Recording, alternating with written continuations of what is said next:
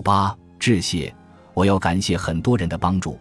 当我与他们在对话、研讨会、播客节目上探讨书中观点的早期版本时，我从他们那里获得的诸多深思熟虑的评论和意见，对形成我自己的关于快乐和痛苦的观点产生了巨大的影响。在写作过程中，当我通过电子邮件把书稿发给很多学者，包括我尚不认识的学者时，他们友善地提供了有益的评论和建议。本书的诸多内容来自我与朋友们的随意交谈，他们有的会讲一个故事。有的会谈到他们刚读过的最新研究文献，有的会巧妙地重复我想要表达的内容。我把他们说的都记录了下来，以便随后采用。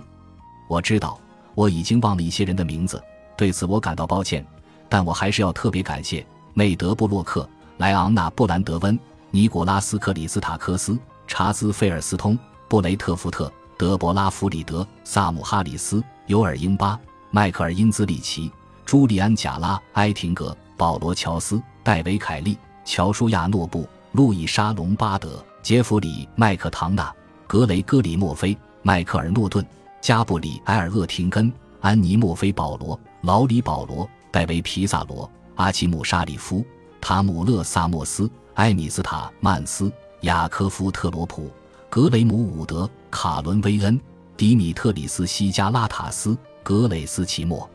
在二零二零年年初，我完成了本书的初稿，并与我在耶鲁大学的学生和同事进行了三次讨论。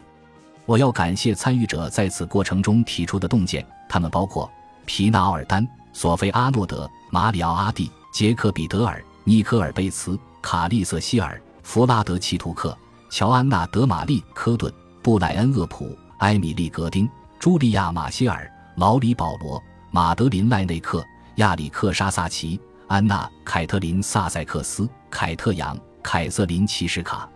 我还要特别感谢扎卡里布鲁姆、亚罗邓纳姆、弗兰克基尔、马蒂威尔克斯，你们对整部书稿提供了非常有帮助的评论。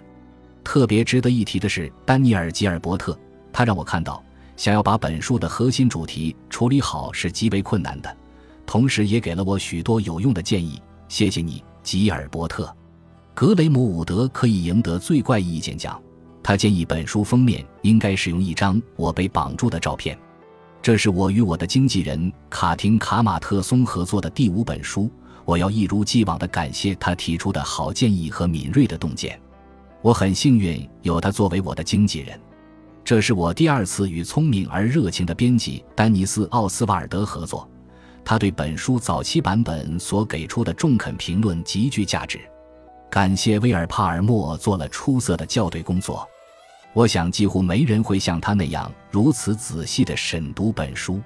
本书写于我人生的转折期，因此我要特别感谢那些让我保持内心平静、给我巨大支持的人，尤其要感谢弗兰克·基尔、格雷戈里·墨菲、劳里·保罗、格雷姆·伍德，以及我优秀的儿子马克思·布鲁姆和扎卡里。我要对被新冠肺炎疫情分隔开的在加拿大和美国的家人们表达我最深的爱意，感谢你们对我的友善和支持。我最该感谢的人是我的妻子克里斯蒂娜·斯塔曼斯。本书的每一个观点都是我在与她交谈的过程中形成的。她还对本书早期版本提出了诸多评论，通常都极为有趣。如果你发现有些章节写的不好，例子举得不恰当，或者笑话不好笑，那都是因为我没有采纳他的意见。本书大部分内容写于多伦多，这是我和他并肩从事研究的地方。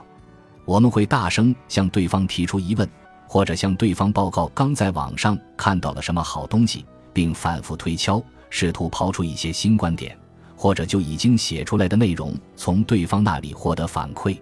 克里斯蒂娜的陪伴使得写作本书成为一段愉快的旅程。你所读到的大部分内容都与如何在快乐和目的、愉悦和意义之间寻求适度平衡有关。正因为有了克里斯蒂娜，我才找到了自己的甜蜜点。我要把这本书献给她。